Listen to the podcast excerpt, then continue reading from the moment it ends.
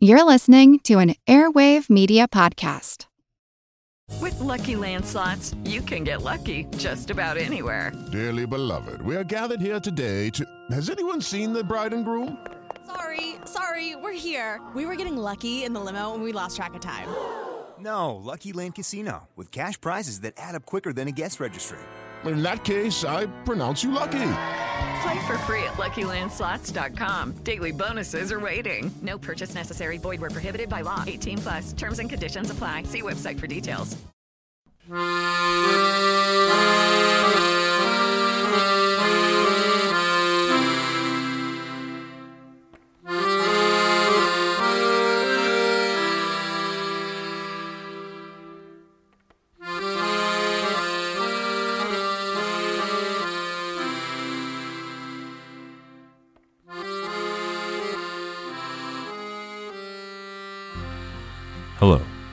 Welcome to the Pirate History Podcast. I'd like to ask you to think about what the most important things are in your life. When you sit down and really start to think about what matters, what comes back to you? For those of you with children, I imagine they come up first. Then possibly the rest of your family, your spouses or significant others, your siblings and your parents. Then, if you continue down that road, you might look to your community next. Maybe that takes the form of a church or a school or a book club or a community garden or a, a volunteer group. Maybe you play sports or maybe you play Dungeons and Dragons, but there is probably a group of people with which you share interests and spend time. After that, though, the things that we find important tend to get a lot more ethereal. They become less solid and venture into the realm of ideas. Things like faith and politics and ideals. Things that are important to us and play a central role in our lives, but things that you can't reach out and touch. I wonder what it would take to strip all of that away. Your identity as a citizen of your nation, your concern for the community around you, and even your concern for those closest to you. Now, for many of us, nothing could strip all of that away. Not our faith, or our love for our children, or our community. However, most of us are lucky enough never to have had that tested. We've never been put in a situation where all of those concerns are pushed aside in favor of survival. But when you read the accounts of people in history, you're often confronted with this question. You see men and women who had rich lives stripped away from them, forced into situations when all that which was once important is dimmed. In the case of those pirates crossing the Isthmus of Panama, we see that through the eyes of William Dampier. He wrote about that experience. Now, Dampier was notoriously aloof in both his writings and in his life. His personality didn't seem to be a particularly warm one. But when things are going well in those accounts written by these pirates, we see all sorts of big talk. They're peppered with patriotic praise for England and the king, or, if they're French or Spanish, for France or Spain and their king. Then there's praise for their faith of choice and scorn for everybody else's. And then there's sort of an implicit racism. It's not overt usually, but it's just understood that the white race stands above the others. But all of that disappears when times get tough. When these historical figures were struggling for survival, they tend to lose that innate prejudice. Those divisions between religious ideas and political motivations start to blur. A few years from now in our story, when serious tragedy strikes, we'll see that in stark contrast. We'll see Catholics and Protestants and Jews and Indian priests and even slaves who still held to their religious traditions. They'll all work together. They'll put aside their differences and work to survive. Of course, some of the pirates may have been men of faith and family that kept that in their hearts, but Dampier, who wrote our chronicle here, well, he wasn't. He was a man of science and almost never mentioned religion. Surprisingly, he never once mentions his wife back in England. He may have spent long nights pining away for her, but honestly, probably not. All of this came to me while I was reading about Dampier's account of crossing the isthmus in the company of some of the Kuna people. These were Kuna tribesmen of dubious loyalty. There was fear and hostility on both sides, but as times became harder and harder, Dampier realized that he survived only on the hospitality and humanity of the Kuna, and he began to show a genuine gratitude and a real admiration towards them. This is episode 47 Questions and Answers.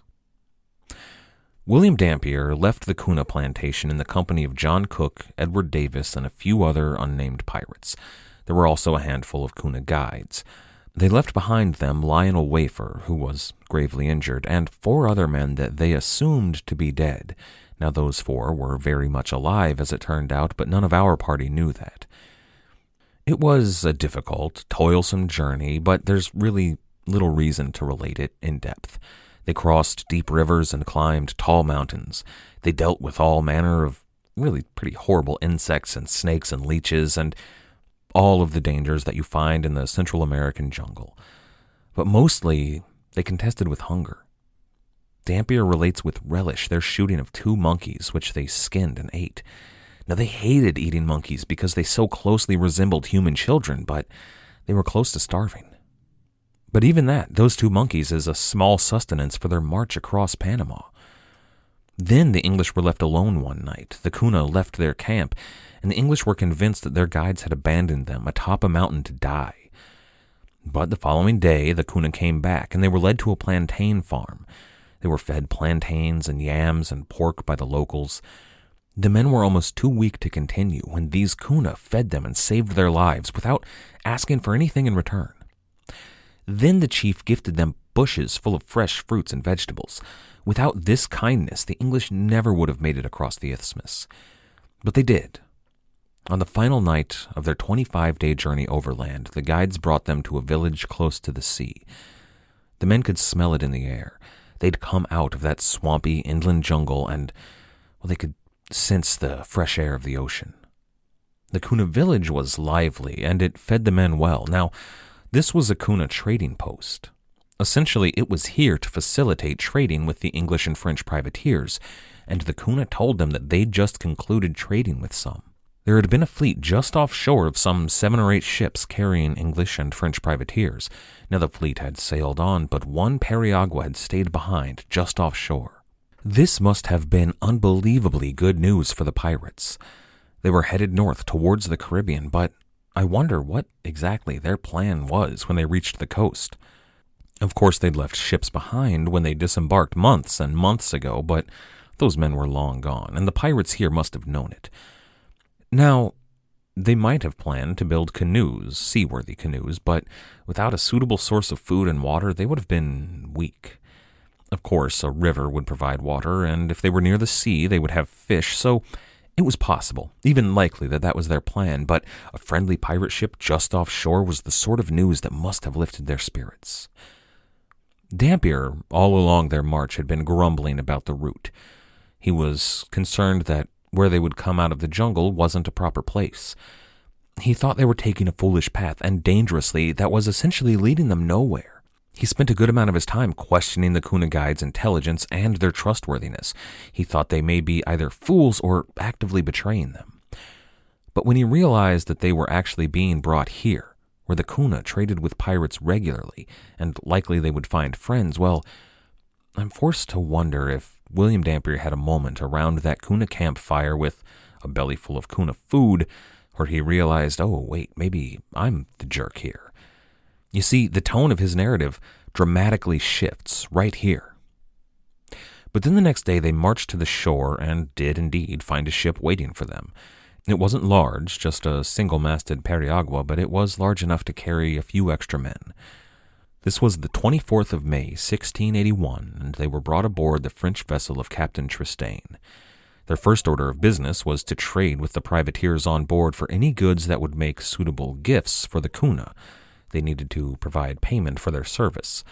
They wound up giving their guides knives and scissors, machetes and beads, and even looking glasses, but that was all the privateers had to trade, so the pirates, Dampier and Cook and the others, gave a half dollar each to the Kuna guides. The Kuna were elated by the payment. Honestly, it was a bit much for their few days' march, but the pirates would have died without their help, so it was definitely worth it. As it turns out, it was very, very lucky that the English did decide to give over such a rich payment. Lionel Wafer was in the hands of the Kuna, and four other men that they weren't exactly aware were alive, and things were growing dangerous for him back at that Kuna city. But more on that later. The Kuna guides marched back off to return home, and the pirates climbed aboard the French privateer vessel. Now, privateers of all stripes and all nationalities tended to stick together. There were English, French, and Dutch who all followed that same trade. There were even some Spanish pirates and a growing number of Irish, Welsh, Scottish, German, Swedish. All of these different nationalities had men traveling to the West Indies to strike it rich. Now, in general, this is a huge generalization, but those pirates and privateers understood that it was important to share a loyalty to each other, a loyalty that overlooked their traditional national allegiances. They all lived on the edge of the civilized world. They were one and all straddling the line of legality, and, well, they had a dangerous job. It was important to foster goodwill with people of other nations. The French took these haggard English pirates aboard because one day it might be them crawling out of the jungle in need of help, and it might be an English crew that found them. But still, that's just a rash generalization. For Cook and Dampier and Davis, all of them British, there must have been some trepidation when boarding a French ship. I mean, the English and French were historic enemies. There was conflict between them dating back to to to what? The fall of Rome? generations at least, hundreds of years. I mean, there was the Norman invasion of England. That was essentially a French takeover of Anglo Saxon kingdoms. And then there was the Hundred Years' War and an untold number of other conflicts. Basically, if England and France weren't allied against someone else, they were probably fighting each other. And it had been two years since any of these Englishmen had been home. They'd been at sea attacking Spanish settlements, and they'd heard virtually no news. What possibly could have transpired in those years? Maybe England and France were at war, and they would receive a less than friendly welcome. Maybe the English at Port Royal had invaded and taken over Tortuga or Petit Goave. Maybe King Louis had stolen Charles' wife. Maybe England had burned Paris to the ground. All of that's unlikely, yeah, but the pirates had no idea how things stood between them and their French compatriots. Luckily, though, for everyone involved, England and France were mostly at peace. There were some strained relations after the end of the Third Anglo Dutch War, and Louis XIV was busy making himself the most powerful man in the world, but King Charles was basically still licking his boots. There was some important news that the French had to impart, though, and that was what was happening back in Port Royal. You see, the old governor was out. The lieutenant governor had taken over, for the time being at least. Henry Morgan was in charge of the island and had been for almost two years now.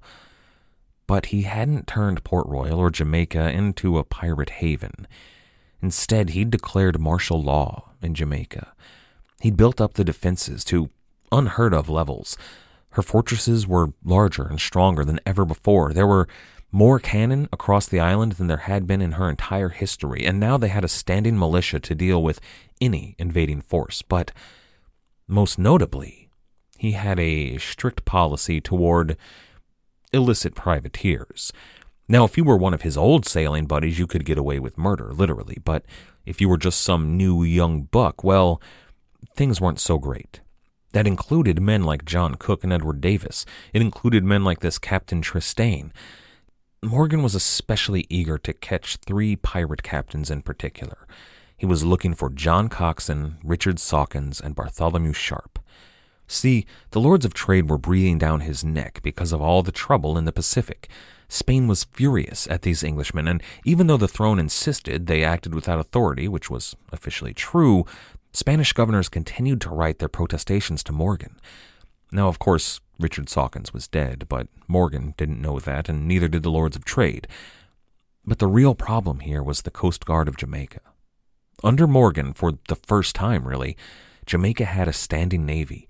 Now, there were actual Navy warships in the harbor, but there was a large number of privateers who had been tasked with hunting down English pirates, French and Dutch as well, but mostly the English. Many of Morgan's old associates, these old time buccaneers, brethren of the coast, chose to take up that hunt. It was a much safer and more reliable form of employment than hunting after Spanish gold.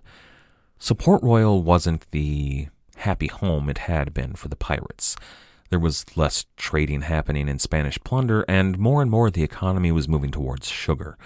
That plantation system was in full effect, and many merchants chose to deal in what was a safer and more regular sugar crop than whatever contraband the pirates might bring in. Still, if you had a haul to sell, if you had taken some Spanish indigo or cocoa, Port Royal was a good option, but only if the Port Royal harbor master wasn't on the lookout for you. There were some ships that even the biggest bribes couldn't get past the docks. So for those men, Petit Goave was quickly becoming a safer harbor.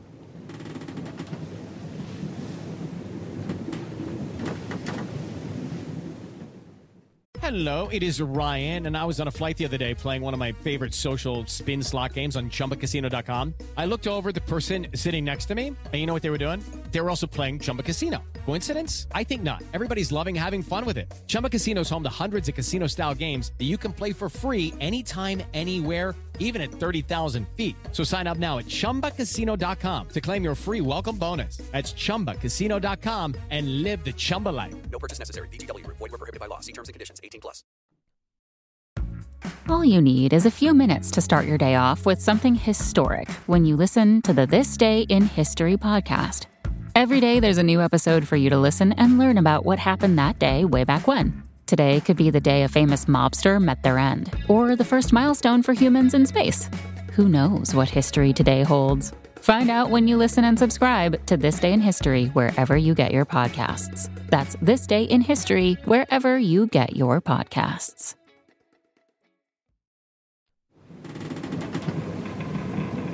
So Captain Tristane allowed two days' rest for the pirates, but then he set sail for Springer's Key off to the west, where the rest of his fleet waited. There were eight ships there waiting for them. Three were French ships under Captains Archambault, Tucker, and Rose. Captain Tristane made that number four and brought their strength to four ships, about 14 guns, and 180 men. Then there was a Dutch captain, Janke, with four guns and 60 men aboard. And then there were the English. Captain Williams commanded a small bark. A man named Captain White had a larger bark with four heavy guns. Captain Payne was in charge of a small warship of 10 guns with 100 men in his charge. And then, well, then there was the final ship. This was also a small warship of about 10 guns and a 100 men, captained by none other than John Coxon. That must have been tense. Well, maybe not exactly tense. John Coxon was the former commander of these pirates who had just arrived. He'd been accused of cowardice and basically chased off. He'd left Captains Sawkins and Sharp to command the mission, and as it happened, things hadn't gone particularly well for them after Coxon left, but how did he feel towards Cook and Davis and Dampier? Now, John Coxon didn't leave a record behind him, so we can't ever know for certain, but we might assume that he was bitter. He had been voted out, and Dampier, Davis, and Cook had all voted against him. But they weren't his crew. They didn't owe him any loyalty. They were free agents. Two of them were even captains in their own right. To hear Dampier tell it, Coxon was actually eager to see them. He writes, quote, as soon as they knew we were come, they immediately came aboard of Captain Tristane, being all overjoyed to see us. For Captain Coxon and many others had left us in the South Seas about twelve months since, and had never heard what became of us since that time. They inquired of us what we did there, how we lived, how far we had been, and what discoveries we made in those seas. There is, hidden in that passage, a small sadness. First, Coxon had heard nothing of the pirates that stayed in the Southern Ocean, not a word. You might remember there was a party of men that elected to leave the fleet and return home after the death of Captain Richard Sawkins. Those were his men, loyal to that captain. They would have sailed north for the isthmus and hoped to cross in much the same fashion as Dampier. But you might remember last time there was a warship at the mouth of the river of the Gulf of San Miguel. That, and there were two larger warships sailing the coast searching for pirates, and there were camps of Spanish soldiers all along the main. Then Dampier tells us how he wouldn't have survived without the aid of the Kuna. Somewhere on their voyage north, the crew of the deceased Captain Sawkins failed in their journey north. Perhaps they were just taken by a storm, or perhaps a Spanish patrol got them. Perhaps they never found the Kuna. They may have just wandered on the continent to their deaths. It's also possible that they found a village of Kuna that took them in, that they married Kuna brides and had children and lived happily ever after. But whatever their fate, they didn't make it back to the Caribbean. John Coxon hadn't heard a word of them. And then there's the other half of that news. Richard Sawkins fell in battle before his men returned to the Caribbean, or attempted to. He fell bravely and foolishly, storming Spanish defenses, but remember John Coxon and Richard Sawkins were old compatriots. They sailed together on at least two voyages, and those are only the voyages big enough to warrant a mention in the official record. I suggested that they probably served together in the war, and it's almost certain that they at least worked together as privateers under French service. This would have been the moment when John Coxon learned of the death of Captain Sawkins, his old friend. But all of this brings me to a question. Both Bartholomew Sharp and Basil Ringrose villainize John Coxon. They call him a coward and a traitor and a mutineer. Of course, they did the same for Sawkins' crew and even that last group of Dampier, Cook, and Davis that broke away from the voyage. But Coxon gets it worst of all. However, here he was, captain of a warship. He had 100 men under his command. If he was a coward, well, he had rebounded from that quite well. If he was a mutineer, well, that was within his rights. He was a pirate and not beholden to stay with any other pirate crew. And here he was preparing to raid again. See, it's easy to characterize the people in this story as heroes or villains. It's easy to romanticize certain people and demonize others. I know I can be guilty of that. And if you were making a movie about this story, you would have to, right? Coxon might be the Captain Barbossa character, kind of a bad guy until you understand his motives, and then he becomes kind of a good guy until he betrays the hero, and then he's the bad guy again, until at the last moment when all hope is lost, he swoops in and saves the heroes from the jaws of death. But all of that is storytelling. And let's remember here that this is real life, and well, all of these people are bad guys.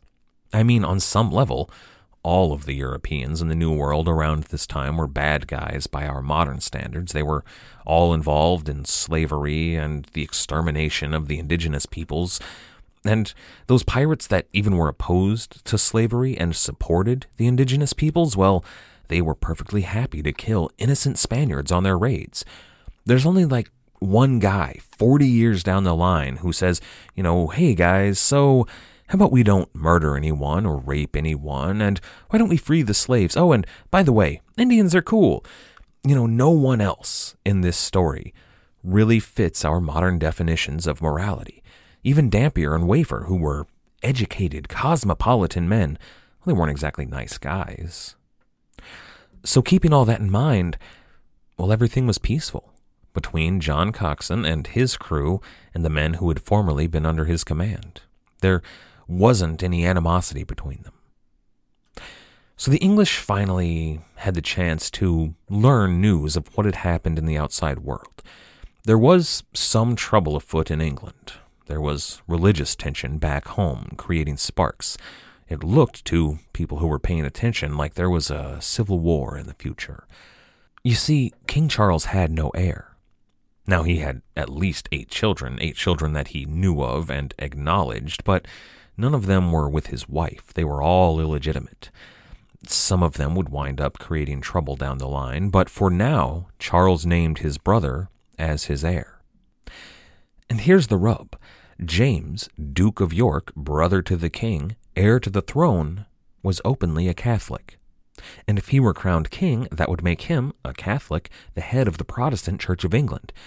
It was an age old conflict that dated back to Henry VIII, and once again, it was bubbling to a head. Parliaments were dissolved back in England. New parliaments were called. One minister of parliament said, quote, From popery came the notion of a standing army and arbitrary power. Formerly, the crown of Spain and now France supports this root of popery amongst us. But lay popery flat, and there's an end of arbitrary government and power. It is a mere chimera or notion without popery. They tried to pass laws there in Parliament that would prevent James taking the throne, but they were thwarted.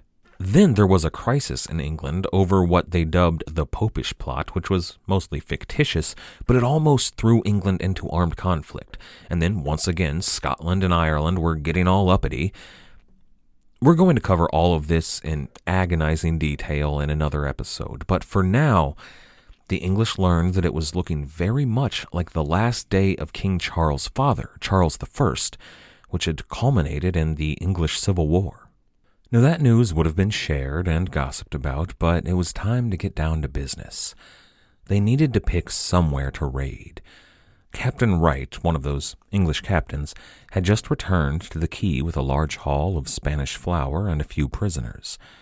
Those prisoners were interrogated, and they told the pirates that Portobello was a poor target, since there was a fleet currently in the harbor there. So the pirates were preparing to attack the biggest prize in the New World, Panama. But with the arrivals of Cook and Davis and Dampier, they had finally some trustworthy news about the isthmus and about Panama's strength. Dampier writes, quote, They began to be more particular in examining us concerning our passage through the country from the South Seas. We related the whole matter, giving them an account of the fatigues of our march and the inconveniences we suffered by the rains, and disheartened them quite from that design. Dampier probably also told them of the sorry state of Panama. It wasn't the golden city that Henry Morgan had raided, it was a burned ruin. New Panama was at this point still just a small little town, little more than a village. So the crews assembled to discuss their next move. Panama was out, but they needed to choose a target. Here we get a look at just what those meetings were like. They were a common occurrence. They happened on every pirate vessel before every pirate voyage, Every time a crew set out from Port Royal or Tortuga or Nassau or Libertalia on Madagascar or Boston or from their hideout in the swamps of Carolina, they had this meeting. After a crew took a ship or raided a city, they would sit down and have this same discussion. If your name was signed on to that ship's code, you got a say in what the crew did next. Now, let's be clear, not every crewman's name would be on the code. Pirates often took specialized crewmen from other ships, legitimate ships. They would kidnap surgeons or carpenters or navigators or cooks.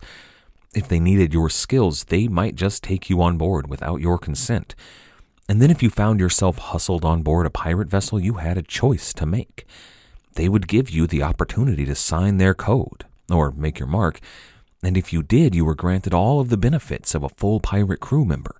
You had a vote in meetings like this one taking place right now. You had a say in who might be the captain. You received a full share from any prizes that the ship might take. If you were a surgeon or a cook, that might be a pretty sweet deal.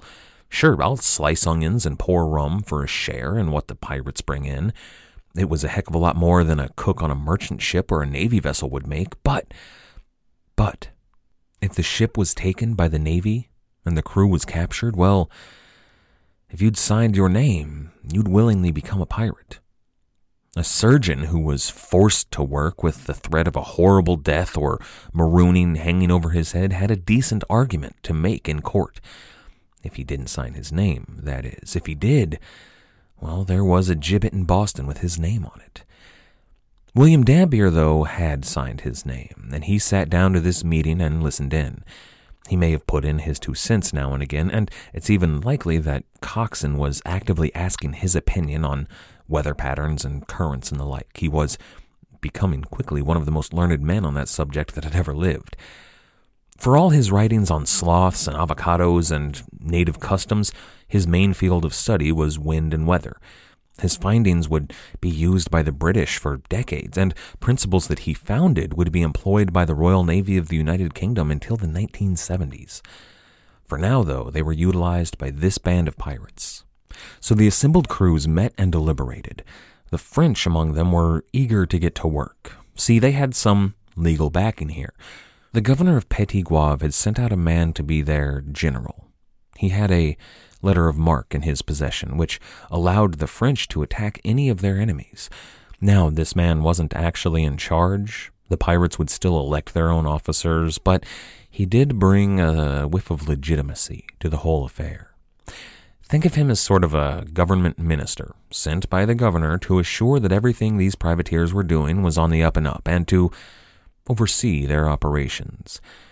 However, you'll remember that this French commission couldn't extend to the English pirates here. The English were barred from taking commissions from any foreign power. When England made peace near the end of the Third Anglo Dutch War, their armies in Europe broke camp and went home. That left France to prosecute the war all on her own. But in the West Indies, things worked differently. England didn't have much of an official Royal Navy presence there, but they did have scores of ships commanded by privateers. When England sued for peace, those privateers were out of a job until France started handing them commissions. The forces of France were effectively tripled in the West Indies, with thousands of English privateers taking French commissions. So, Parliament put the kibosh on that. That couldn't continue. So, this fleet of English pirates had to be a lot more selective about just where they could attack than their French privateer counterparts.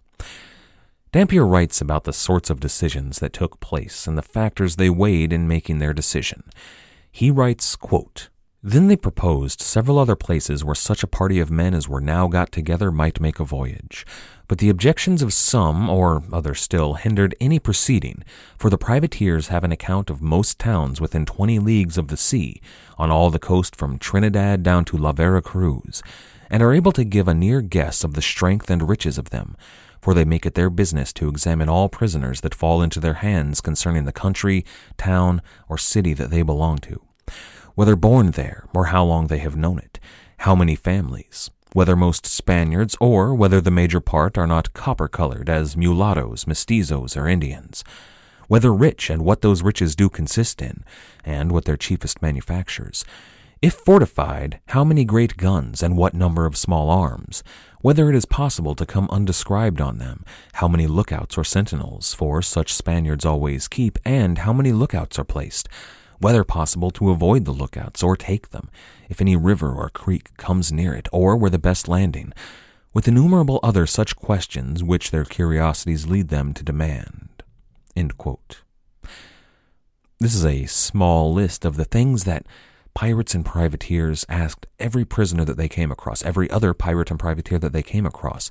You see, this crew, a few hundred men, were pooling the knowledge of all of them, and they had due to that relatively up to date information on nearly everywhere that they could potentially reach. You see, they were able to make much more informed decisions here in the Caribbean than that crew under Bartholomew Sharp had in the Pacific.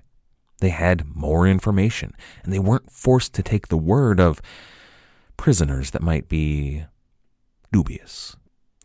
After eight days, they decided on a suitable location. It was perfect the sort of target that any pirate would covet. Probably. I mean, Dampier can't exactly remember the name of the place. See, the fleet never reached their intended destination. Their voyage was filled with treachery, backstabbing, and theft.